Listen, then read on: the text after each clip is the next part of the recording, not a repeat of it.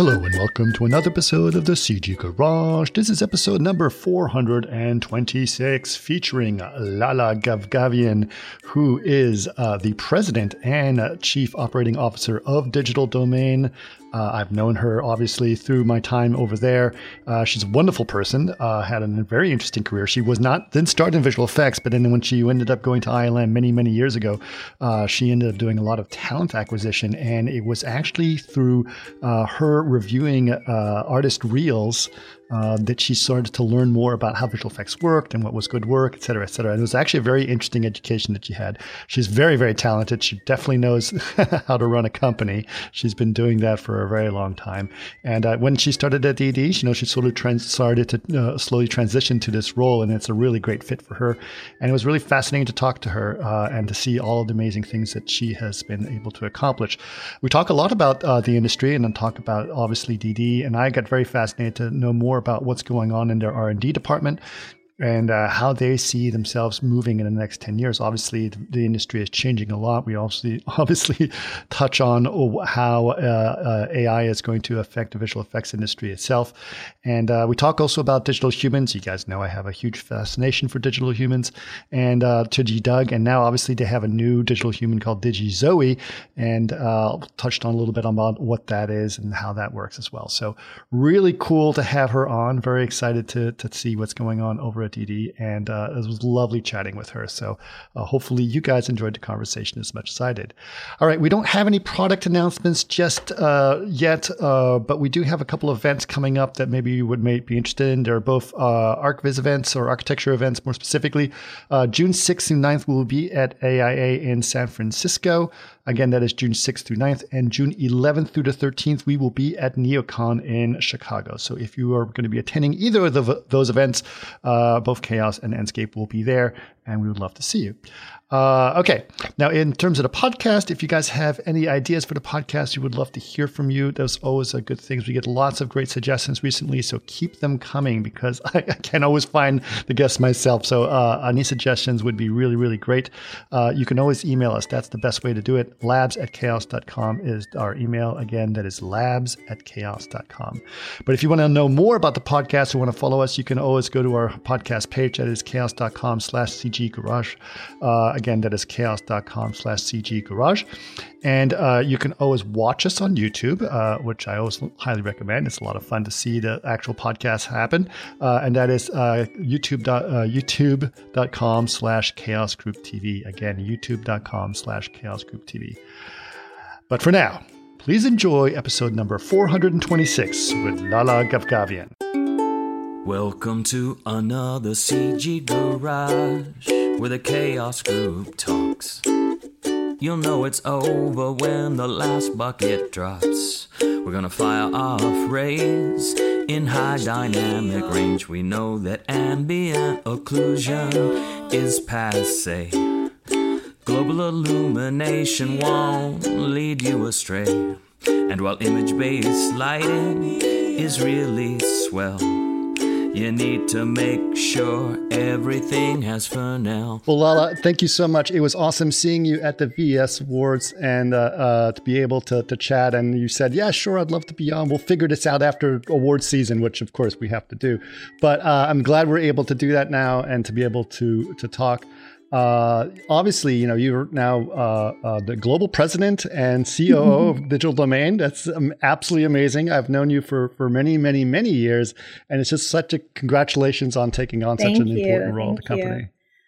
Thank you so uh, much. So I'd love to know a little bit about how how that journey started for you. Where how did you get into visual effects, and what was the path that led you there? Yeah, you know, it's it's so parallel with so many people's stories of um, how we got into VFX in this industry so long ago. This will be my 26th year in the industry. And having worked at only two studios in that span of time, starting at ILM and then moving over about 16 years ago to Digital Domain, it's been a journey. It really has. It was accidental how I got into the industry. Um, yes, very, let's hear about that. I actually, the first part of my career, I was really in banking and the financial sector you know, HR, I, I dabbled in that and talent acquisition um, across the board in some of the banking operations. But, you know, I had made the leap to a quasi public sector um, office, which was a fire department up in Marin County in the Bay Area. And that was at a time where I just needed a little more predictability in my schedule and whatnot. And one of the captains said, you, you aren't made for a quasi military. This is way too slow of a pace for you. And I want to recommend you over to Industrial Light and Magic. I have my wife as a VP and I think you would really thrive in that production environment. So he referred me over. I honestly, at the time, didn't even know they existed in San Rafael because they were in such an elusive location. Um, when I showed up to a door, it said Kerner Optical Research Lab, and I was like, wait, am I in the wrong place? Um, I was interviewed for a recruiting coordinator position, and I got hired a little bit later after what that. year was this approximately? That was in 1997. Yeah. Okay. Yeah, 1997. I think at that time we hadn't started um, developing the prequels to Star Wars, but um, everything was analog. I got, you know, the pleasure of looking at and processing paper paper resumes at that time over faxes wow. and emails yep. and whatnot. Um, VHS tapes and VHS tapes, actually PAL tapes as well, and TSC. Yep. You know, coming yep. from abroad. It was a very very exciting time though because um, I was really learning the industry and the creative and the artistic and had opportunities to support the recruiters at the time going out to schools and looking at you know the CG programs in its infancy and how they were developing and you know, everybody trying to understand how to really train a new sort of type of artist for our industry at that time. But it was a very different time back then. There wasn't that many degrees in visual effects or anything That's of that right. nature, right? So you kind of had to find tangential careers and sort of say, what about coming over to making movies, right? Yes, yes. You know, it's interesting for production. We always looked at do they have um, waitressing and customer service experience on their resumes. We always sort of identify the up and coming talent through some other um, industries that weren't really relevant to ours, but some of those skills learned and the ability to service clients and whatnot were really important. And we found it in folk that were waitresses and waiters, and they were some of the most amazing production coordinators and PAs starting out in the industry. So you're right. That's interesting. yeah. yeah. Yeah, yeah, absolutely. I can imagine. I mean, that was also was that around that was was uh, Steve Williams still at ILM at that time? No, I think that was okay. after my time or before okay. my time. Yeah, before I started. Right, right. Because yeah. I mean, and it was the ILM was just booming with creative technology just uh, at that time, right? It was, it was, and really, I don't think there was enough talent locally to really build out the teams in the way we needed. So we had to go abroad, and we really hired and relocated a lot of talent from overseas. Interesting. What were some of the places that you were identifying some really interesting? You know, the talent? UK was a key one because Bournemouth okay. had a really well established um, technical program with an mm-hmm. artist uh, slant to it as well. So we were really uh, many, many of the TDs and lighters um, all came from Bournemouth. There's a, a big alumni of ex from there. Yeah. Yeah, so so that's that's really interesting. So during that time, obviously, you said you didn't really know much about visual effects in the film industry, but you learned about skill sets that were necessary. So what, how did that sort of enter your education in terms of visual yeah. effects and what what that was? Yeah, you know, I learned from the best in the industry, and really it was through real reviews. Um, working Rob Coleman, who's one of my most favorite animation directors out there. Um, he really was a, an amazing teacher. We would sit mm. and look at animation reels together once or twice a week to really sort of identify the um, animation teams for some of the upcoming projects. And he would really talk you through, you know, the 12 principles and really being able, so you can go away and do that first screening um, and then be able to sort of give and, you know, forward to, to some of the different supervisors. Um, it was really through the artist ranks and the supervisors that a lot of that education and going to reviews and dailies and just sitting there and absorbing um, the information was really one of the key ways that I ramped up in the industry. Sure, sure. So uh, that's a really an amazing education is to see so much work and be exposed to so much work and identifying the qualities that people have, either yeah. good or bad, right? Yes, yes. Uh, what's so so so you were part of sort of acquisition, uh, talent acquisition for a long time, right? Yes, that really predominantly is my background in the industry. Um, right. I was a recruiter. I elevated to a recruiter and then a talent manager um, with the acquisition component.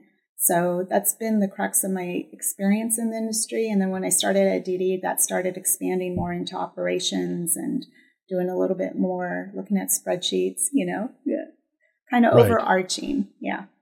Yeah, absolutely. So let's see. When when did you start at Digital Domain? That was in uh, 2007. 2007. Okay. Yeah. All right. And yeah. so that was right sort of at the start of one of the new transformations of digital domain, right? Yes. Yes. I guess I came into version DD 2.0 at the time. Right. And, you know, at the time, um, there were some ex uh, ILMers and Lucasfilm executives that came over um, Kim Libreri, Cliff Plumer, and Mark Miller, and um, they they were here about a year. And one of their business initiatives was to establish a real time gaming division to do a game and a feature at the same time with the same assets, workflow, pipeline. Um, with Kim sure. at the helm of that, and they invited me and asked me to come over to help build out those teams for that division at the time. And it's really fascinating because I think Kim was a little ahead of the curve um, at that time in terms of the vision for real time workflows and whatnot. But I had left um, Lucasfilm Animation actually because I had gone up there to help build out those teams um, to come here and help them establish that new division. Yeah, yeah, I, that's that's uh, that's an interesting thing. That and that must have been that was right after Speed Racer, right? That that it was, happened, right? yeah, yeah yeah, interesting. Well, I find it really, really, you know, you've seen obviously a lot of transformations in digital domain and and and the industry in general, uh, and especially in the last, you know, 15, 16 years.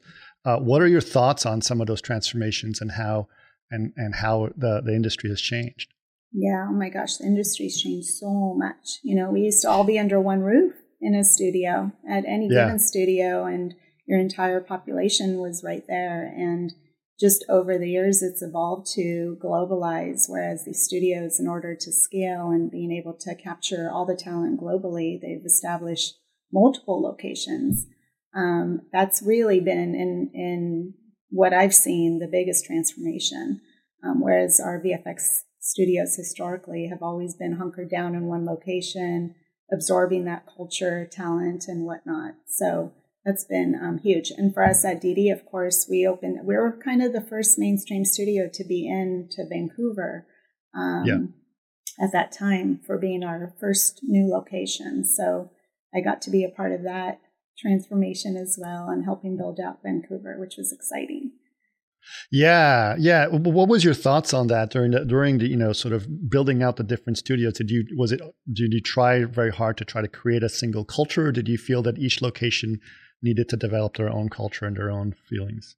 Yeah, you know what? We tried to make sure the DD was infused in any location we were at, but of course, we wanted to respect the local cultures and whatnot as well. And really, like for Vancouver in the beginning, the talent base was minimal there in terms of you know high end VFX talent because they all live somewhere else. So over time, that pool of talent really started establishing themselves and anchoring themselves in Vancouver. So that in itself was a cultural change for the location.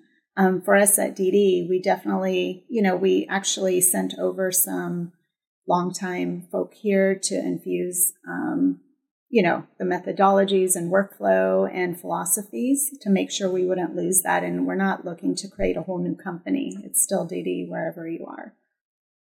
Yeah, and like you said, you know, you've established uh, we, we had established that you know different different uh, locations for for many times when I was at DD with you, um, and it was interesting that we all uh, saw that as like the the infrastructure behind it all seemed uniform in some ways, which was a pretty big challenge, it, right? Yes. Um, but that challenge, I think, benefited the company in the end because when it came to you know when the pandemic happened everything was already established that way right?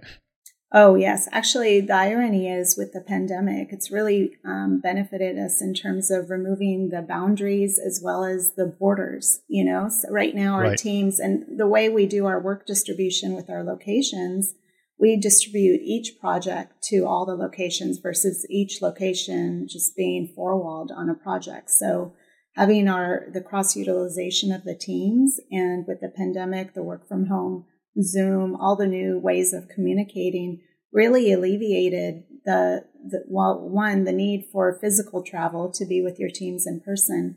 But two, it's sort of like nobody, you're not in Vancouver, you're not in LA, you're just on the monitor working together as a unified team.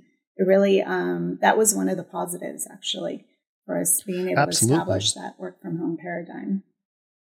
Absolutely. But how did that affect, uh, you know, if anyone can work from anywhere, uh, the old methodologies were based on tax subsidies in order to try to get those. So how did we, how does, you know, someone working out of Indiana, how does that work in terms of tax subsidies? Well, I mean, those are still important. And, sure. You know, we're lucky to have a really large footprint in our tax rebatable. And, you know, for these projects, it's not 100% tax rebatable. It's a portion of it. So we're able sure. to manage that at least through the way we bid and distribute the work. Um, and for us, it's about the talent at the end of the day. And with this work from home, it has allowed us to have access to talent. Historically, we haven't been able to due to visa constraints or relocation challenges and whatnot. And we embrace that actually. So we've been able to have little pods of teams all over.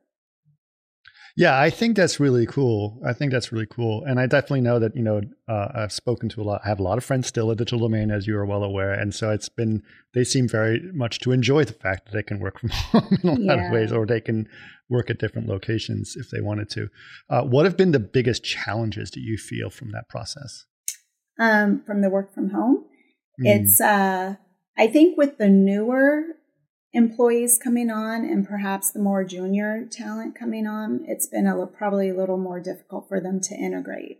Um, right. The more seasoned talent, the folk that have a lot of experience, and honestly, we're not a huge industry, so a lot of people have relationships already and shorthands. Um, they just, it's plug and play. They're able to come in and, and start working on a team. Whereas the brand new talent out of schools and whatnot, we do need to put some extra effort into integration into the teams and ramping up and whatnot. So, you know, in those instances, we do have teams come and work on site for that orientation and whatnot to make sure, you know, everyone's sort of getting all the love they need in terms of being able to execute on their day to day. Yeah. Yeah, absolutely. Absolutely. Um, so, you know, with the amount of experience that you've had, you have seen a lot of different things. You've seen the ebbs and flows of the industry over the years and how it's, you know, uh, you have this, you know, this balance of work and how much work you have, and you know, work goes down, work goes up.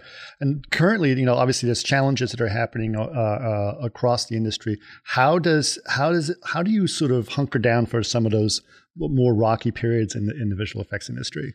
Yeah, it, the cyclical is what yeah. you're referring to. Well, you know, we've been very fortunate. So post pandemic, you know, there's been sort of a VFX boom of content. All these studios really um, pushing out as much as they they can, which I think everybody has benefited from. Small studios, large studios, and now there's a little bit of a market correction happening um, in regards to that. For us at DD, because we're not a mammoth studio in terms of um, our size, and really how we get our work done as well. We're able to sort of move through those times in a more, you know, our, our ebbs and flows aren't these big swings. We're able to be a little more um, moderate in terms of, you know, our big, our ramp ups and ramp downs. So while it, of course, you know, nobody's immune to, to the market and the industry, it's, we're not impacted in that big significant way as some studios are and have been recently. So we just look at sort of, we're still, we're always projecting out a couple cycles ahead and sorting out, you know, those bids and what that work uh, distribution will be and making adjustments along the way in that regard. Yeah, I, I, gotta say, you know, I, I was I was at DD during one of the most challenging times during the during the bankruptcy, and I was so impressed with how they handled that, considering what was going through and very open, you know, very open about what was happening at that time. Uh, we never missed a paycheck. And uh, it was kind of this incredible thing. That I was like, I say what you did about the controversy of the of, of some of that stuff. Never missed a paycheck, and the company is still thriving. So I think that's really sort of a wonderful thing that's happened. And then you know, I it's like if there's one place, if things are stormy, I'd be comfortable at Digital Domain. yeah, yeah, I, I um, it, it's absolutely true. I think we are a little more conservative in our approach and our growth plans and whatnot for this exact reason. Yeah. Yeah, for sure, for sure. Well, let's talk a little bit about the state of visual effect because I think, you know, besides obviously the ebbs and flows of things, this, things have changed in terms of the types of content that that we make, right? I mean, when I was there, we just looked at the big summer blockbusters that were going to happen and we'd ramp up for all those summer blockbusters. But the type of work that's happening now is just it's not just that summer blockbuster cycle anymore, right? It's episodic, it's all times of years, it's different scales. How how has that sort of changed the the, the way that you guys pursue the work that you're looking for. Yeah, you know what's really cool about DD is we have different business verticals here. So of course we have our features group and episodics really goes through our features pipeline, but we also have our commercial advertising and new media teams as well as a really robust pre-visualization and visualization department. And of course we have our mocap stages. This actually allows us to really pursue diverse revenue and clients and work that kind of fits into all these different biz verticals, technologies, talent base. Um, and from time to time, we can actually converge multiple uh, projects and teams together. So, for instance, if we're doing episodic, we have opportunity to do the promo for that. That goes through our commercials, and we're sort of sharing assets and whatnot. So, it's really allowed us to be a little more diverse and not so pigeonholed in one medium or platform in in our uh, you know execution of revenue here.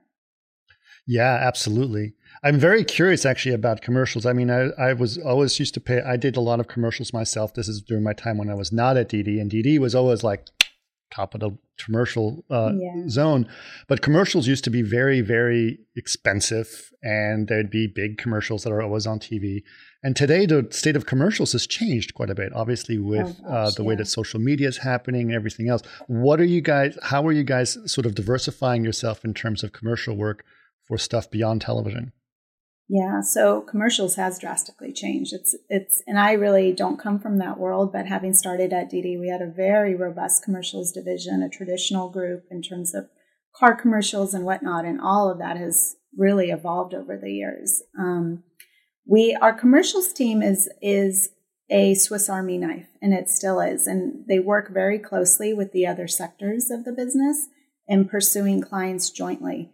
Um, you know, the metaverse and all, these sort of new um, platforms and mediums. They're really at the forefront of that and pursuing opportunities in that space as well, because so much of the talent, skill, abilities, and innovations that don't fit into a mold of how you get a features done can be executed through those teams and talents and technologies actually. So we have we've done a lot of cinematic work, which historically, you know, wasn't really part of commercials, but um, we have a lot of cinematic work moving through there, as well as game centric um, opportunities. Like with, last year, we finished a, a, really large game that's doing well out there in terms of um, the facial capture, which is the quarry which happened through our new media team plus commercials combined. Okay. Yeah. Mm-hmm. Well, that's that's interesting. And I'd actually, you know, I want to talk a little bit about. I may go back and forth a little bit, but I do want to talk about uh, Digital Domain's R and D department because uh, Digital Domain had, you know, it was one of the early, early, early uh, studios, visual effects studios that were focused on computers, and there was always R and D that was involved at, at DD uh, yes. by uh, back in those days by necessity because there was no other ways of buying tools. you had to make your own, right? Uh, but that tradition has continued for a long time, uh, and it still continues to this day. Uh, I want to start with something that I know, you know, about uh, that you guys have done, and then sort of ask you about more ones. But I want to start with digital uh, digital humans. Mm-hmm and the kind of area that you guys have been focusing. You guys have had a specific area of research in digital humans for many, many, many years now. Uh, what, where, where did that, where did that start from, and and where is it going now?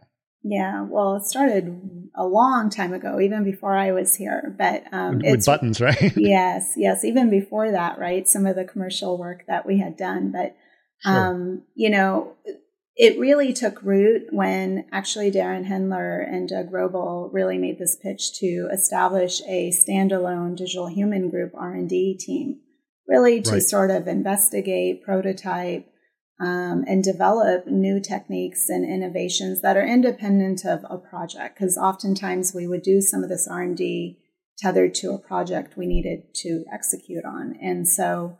Um, Darren was a very convincing fellow and went to our uh, CEO Daniel Seah and really proposed this. And that was back, I believe, in 2018 that we established a full-on R&D um, team, a carve out from the regular software engineering team only focused on facial digital human technologies. That's really grown since then. And now we have product teams established in the hierarchy. Um, we've developed so much and we've used so much in our work. We have a lot of machine learning specific technologies. Charlatan is one of our proprietary tools that we've applied to um, on multiple projects. She Hulk being one, Masquerade, 2.0 is actually another really key proprietary tool that is um, some some of the best tech on the market right now that we use on all of our facial shows. Um, so we've had a lot of inroads in that regard. Can you give me a bit of uh, uh, an outline of what some of those tools are and what do they do? Yeah. So, um, oh gosh, I may not be the best person to get deep dive well, into the technology. general but overview.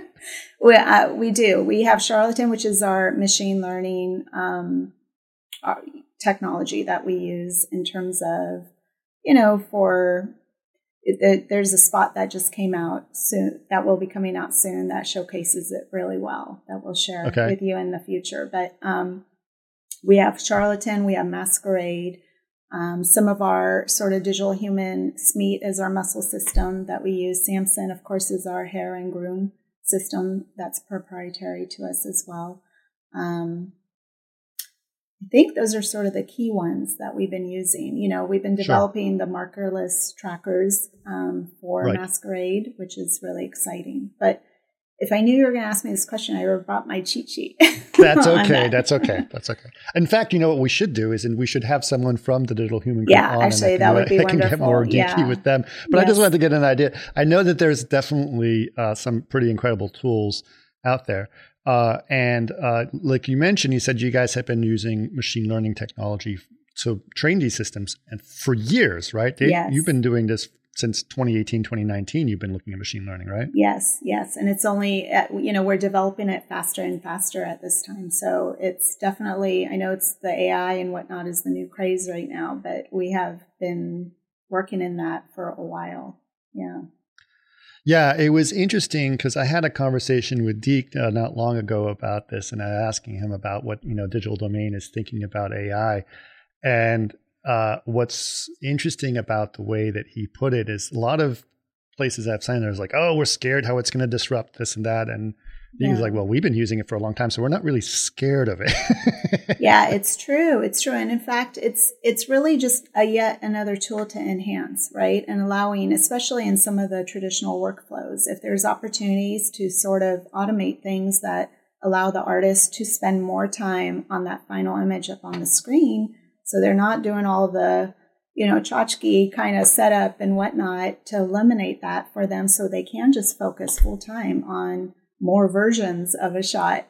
Um, I think that would be the end goal on that. So um, I, I don't, it's never, it's never going to replace talent in the way we know it. You know, I can't see that happening. Sure. Do do do you have? I I I believe you. Uh, mm-hmm. I'm totally with you. Uh, do you do you feel that there's a way to sort of illustrate that but better to say, hey, look at the things I've done, and the talent that's behind it is still done by humans? if, is there a way to um, illustrate that? You know, yeah, I, th- I think you could probably do comparisons, right, in terms right. of a final shot in term in, in our language, have sure. it go through an AI machine versus with no human touch really, and then have one. And I think you would see a big difference in that final result. Um, yeah, I, I, agree. And I think this is interesting, especially with your background uh, in talent acquisition. You know that the talent is more important than the tools, right? It, it is. The tools are just, uh, you know, another brush, another pen, another pencil. And um, it really comes down to that individual. You could, the aesthetics are, people drive that. You know, it's hard for that just to be spit out of a machine on its own. Yeah, for sure, for sure. Do you see do you see a lot of uh, you know obviously you guys like I said we've done a lot of work on digital humans and therefore you're getting interesting work with digital humans such mm-hmm. as She-Hulk, etc. Do you see uh, do you see a certain way that that that you're the what's happening in the industry is sort of dictating or driving some of your technology or research? Like we should do more research in this area because we see trends in that area. Oh, yeah, most definitely. And actually, that's always been our um, inspirations for the digital human technologies. It's really seeing the projects. The projects inspire the technology, and then all the different research and um, new opportunities out there do so as well. So we definitely sort of we have a whole team. I mean, Jason within uh, the group, he's always out there. He's reading papers and you know turning over every rock on all the new things happening. He's usually three, four, five months ahead of all the trades and articles of all the new things happening because he's researching all day long. Um, but we definitely are inspired by the different trends that are happening.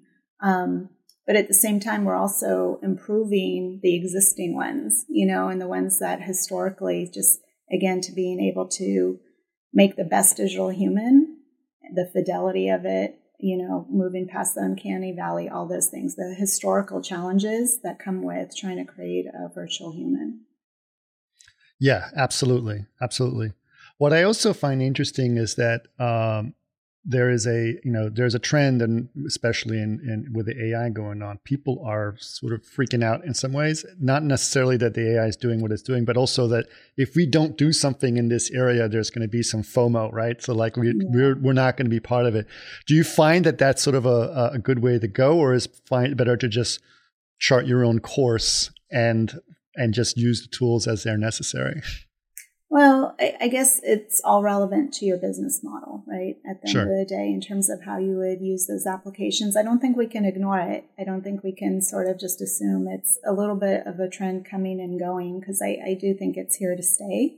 Um, but again, I, I do see it being a opportunity to enhance all business models um, as a tool, as an additional tool um, to really elevate everything you're doing and accelerate things you're trying to develop that perhaps would take much longer periods of time. Um, and also, you know, reduce the, the need for all of the really those little tasks that can be freed up so you can focus on the meat of a problem um, and get that result sooner. Yeah, I, I, I agree. I think, I mean, I think that there's going to be AI tools that can develop all kinds of things, including bidding. you yeah. can probably outbound yeah. at bidding. If only. It's a t- challenging task. Yeah, it really is. I have all admiration yeah. for all bidding producers. It's, it's a very oh difficult. Oh my god! Uh, uh, I when I was a VFX supervisor, it was it was partially one of my favorite things to do because that's when you get to make some creative decisions or proposals, shall we say? Yeah. But at the same time, it's so much work. yeah, it really is. But you know, I've learned over the years, like no shot is the same at the end of the yep. day. Even though it may look the same, it really isn't. Um, yeah. So bidding yeah. is is a unique skill, and again, I I have full admiration for everyone who knows how to do it between supervisors and producers. Yeah. Right, right. Now, someone who's had to obviously deal with uh, with the studios for for many years, like you know, such as Fox and Sony and Paramount and and uh, uh, Disney and Marvel, et cetera, et cetera. Uh, with the advent of streaming networks, what have been some of the biggest changes in terms of you uh, dealing with them and bidding with them and relationships you develop with some of these streaming uh, platforms? Yeah. So, you know, it, it hasn't really, the approach, the dialogue, all of it isn't really different to the features side, at least with the clients that we work with and the streaming projects that we work on. Um, it's in our approach it's sort of looking at the work and uh, you know timeframes aren't that different really than the features so it, it really, we truncate it. You know, we don't have a whole separate episodic division and client base. And on the client side, the teams, there's still that one executive, whether it's features or episodic, really in charge of the distribution of that work. So the conversations are usually very similar to how we pursue features projects. Yeah. Yeah. Okay. Yeah, I'd say that sounds about right. Mm-hmm. What about? Uh, but you also mentioned, obviously, you, you talked about the metaverse, and I sort of want to piggyback on that specifically, not, not specifically metaverse, but you there you're always trying to look at the next thing and you mentioned this with the commercial group they're always looking at where the next trend is going to be and how that's going to address things mm-hmm. what are some of the trends that you guys are looking at right now that you feel are going to be uh, big and you guys need to get involved like the metaverse as an example yeah so we haven't really done a whole lot with the metaverse we've had a lot of conversations many of you know, the mainstream ones, Decentraland, Sandbox, whatnot, have approached us to, you know, understand our technologies and the side of the business and how that can translate into their worlds and whatnot. So we've had a lot of dialogue. It's hard to see because the metaverse just, it's until there's a time where the fidelity and level of what comes out of our industry can be transported and supported within those worlds it, it's a little bit of a ways off right now. Um, for us, really, some of the really cool technologies we've been developing that could be cross utilized would be in kind of markets that maybe aren't as um, sexy, the medical field. You know, sure. so, some of the different um, markets out there that have parallels and they need, you know, new training opportunities for their doctors and whatnot, where our technologies can really help support those um, endeavors is sort of some of the things that we're looking at right now. So that's interesting. yeah, yeah, it's it's a big market, and um, there, you know, of course, the virtual concierge, and you know, all, all different sort of industries that are utilizing. There's a lot of virtual influencer opportunities out there and whatnot, but we really are looking at um, things, you know, in sectors that we traditionally wouldn't work with historically. Sure. Yeah. Absolutely, uh, but also I was curious about you know obviously you had you talked about uh, your previs and your stages as well, mm-hmm. and you mentioned earlier about going uh, real time and when when when Kim Libreri was trying to develop the game and a movie at the same time. Yeah. Do you feel that there is now now is the magical moment where you can sort of cross between real time and and and and feature level offline rendering? Yeah, I actually think I think the opportunity just needs to be there. I think part of the challenge historically was the technology maybe wasn't completely there yet, but I also think the talent base wasn't there either to know how to execute in real time. There's a much bigger pool of talent thanks to Epic, you know, in terms of, you know, a lot more Unreal engine artists out there that are executing in it in all different mediums, including our industry. So I do think, I think I, think it's happened already, right? In some sort right. of shorts and whatnot. Um, I was watching uh, a short the other day that was done all in Unreal, and it was mind blowing. It was really beautiful, um, engaging, and it's like, wow, you could do a whole feature like this. It was really interesting. Yeah, I, I, I think to some extent that's true. I think that I mean I have my own uh, my own feelings as well in terms of the uh, ray tracing pipeline, but I'm not going to get into that geeky stuff just yet. But I do think it's true uh, that that there's a there's a way to to sort of uh, leverage real time rendering and high quality rendering at the same time.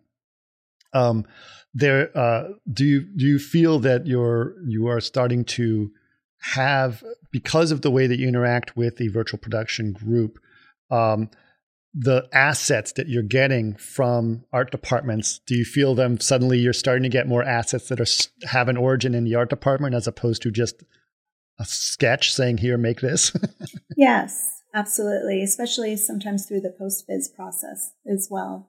Um, right. we have we've actually done a few projects now where we've um, repurpose some of the assets that were developed through the virtual production process into our um, you know VFX pipeline and using them. Of course, you you know they need to be enhanced more and, and whatnot, and, and sometimes they change along the way before that show delivers. But yes, there there is synergies there that can be utilized and, and optimized actually to um, kind of bring those teams closer together. Absolutely. Um, I have a question. Obviously, you know, we mentioned obviously the metaverse, but in general, uh, do you feel? Uh, what do you think about uh, Web three and how mm-hmm. Web three may uh, may affect uh, the kind of work or, or demands that uh, that you guys are working on?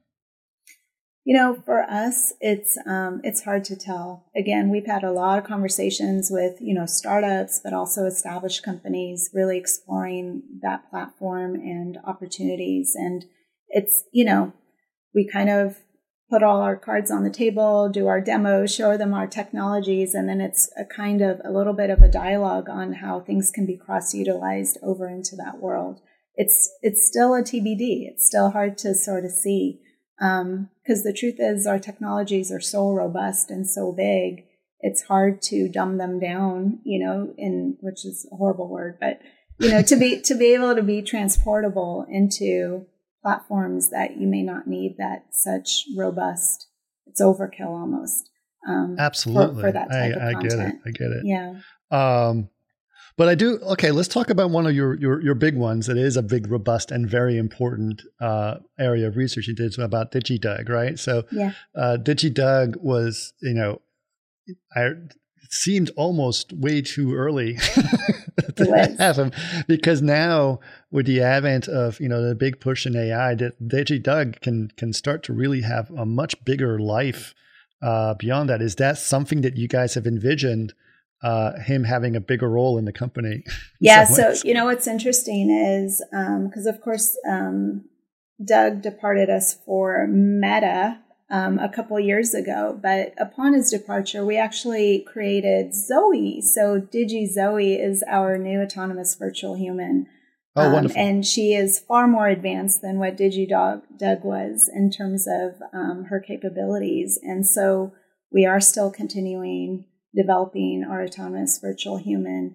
Um, and we have some upcoming potential opportunities in terms of showcasing her in different ways. But yes, we, we haven't abandoned that. We are actually um, improving on it, which those learnings get cross utilized into our actually feature, feature side for the look dev, for the, um, the, the different things that go into her we actually then are able to carve that out and implement those in some different workflows and technologies utilized for the day to day or service side of the business as well. And are you seeing a lot of demand for digital humans uh, still, or more demand for digital humans in the content you're making? We are, yes, we are. We have a few upcoming projects that that are using that. So it doesn't. And for DigiDoubles, I mean, the the virtual humans are seem to always be a necessary part of a pipeline sure. and projects, um, especially for some of our big action oriented projects that we work on. So yeah, it, I don't think that's going away anytime soon. And what's been Dee's position? I remember, you know, before the pandemic, I was uh, I had had been invited to many a panel uh, to discuss the concerns about digital humans, mm. uh, and I was uh, it was concerns over deep fakes in elections, and then it turns out that we didn't really need deep fakes to. Yeah. didn't do anything in the election, uh, and then there was also concerns about um, uh, digital humans. Uh, I had was on a panel for SAG-AFTRA concerned about digital humans affecting the livelihood and, of, of of actors. Uh, mm-hmm. what is your take on that, and how is the position on how actors and and their digit doubles could commingle? shall we yeah, say? Yeah, yeah. Well, you know, it's interesting. It's it's like an ethical question as well, right? Um, yeah.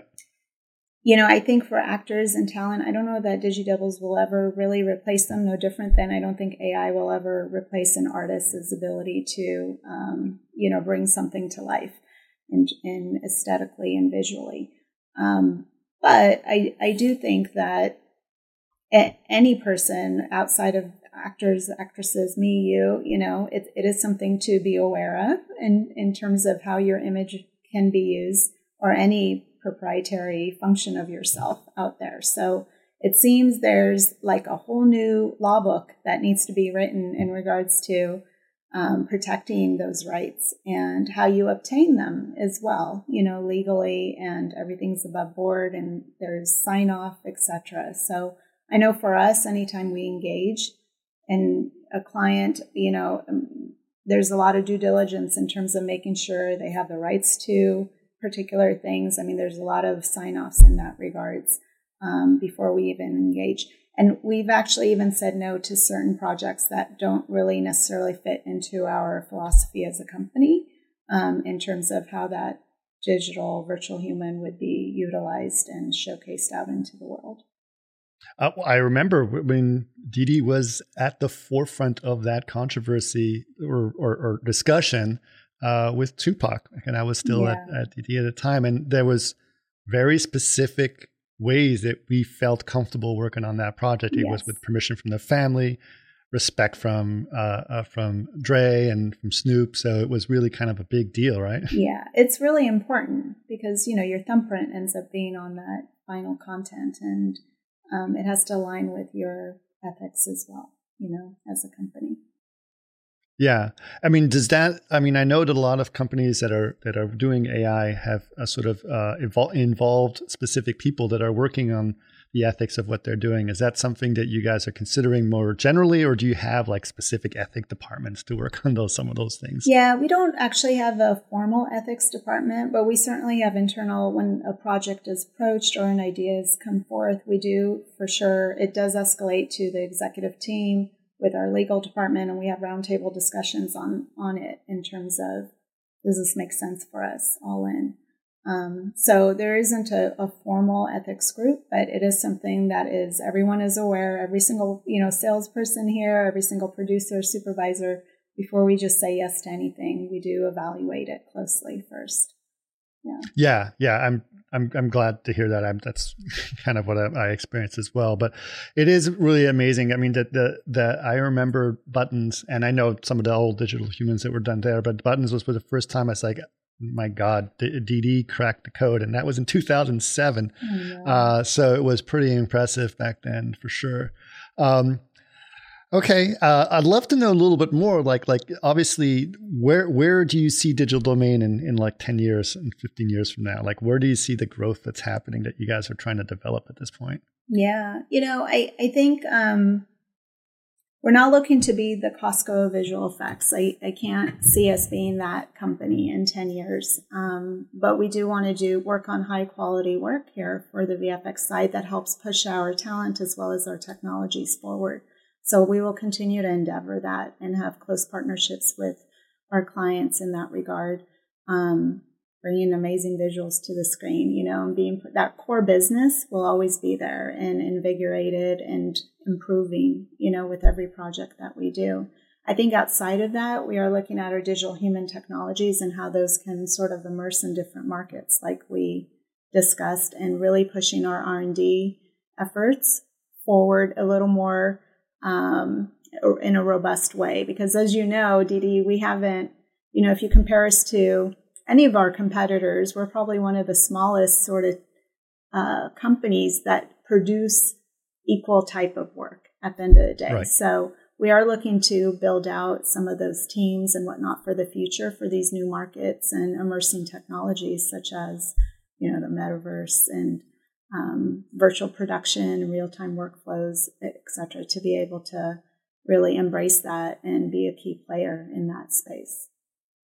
Well, awesome. That's really great.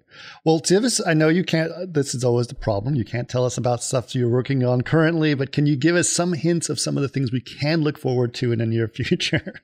Oh, we're working on a super cool project right now. Um, I can tell you who the supervisor is on it, um, Matthew Butler. Oh, um, he's Matthew, actually on on the client side, um, you know, but he's still part of DD, and we're working on his project, which is going to be a super super interesting, different type of project than what we've seen historically um, with the cycle of VFX centric uh, features coming out. Yeah, so we're really excited about that one. But we have a, a big bunch of work we're working on right now, and it will be released this year and next year. Awesome. Well, then I'll have to get in touch with Matthew and tell ask him all about this he's, project. He just got back out. from onset, so he's available. Oh, perfect, perfect. that sounds great. That sounds great. Well, uh, thank you so much for being on. It's so wonderful to see you, and again, it was great to see you at the VES Awards. And I really hope that you know uh, I can we really look forward to some of the amazing work you guys are doing. Uh, digital domain is a very important part. Um, you know, of, of, of, the visual effects industry and obviously a big part of my life, right? So yeah. this is very important to me. Well, we miss you uh, a lot of people, a lot of DD people have come through this podcast. Uh, and so it's really kind of cool to, mm-hmm. to, to, have you on as well to, to sort of let us know what's going on right now. Thank you so much for this opportunity. It was really a pleasure to catch up with you. And we do miss you here at DD, so there is a long seat. Oh, that's, that's sweet. Thank you so much.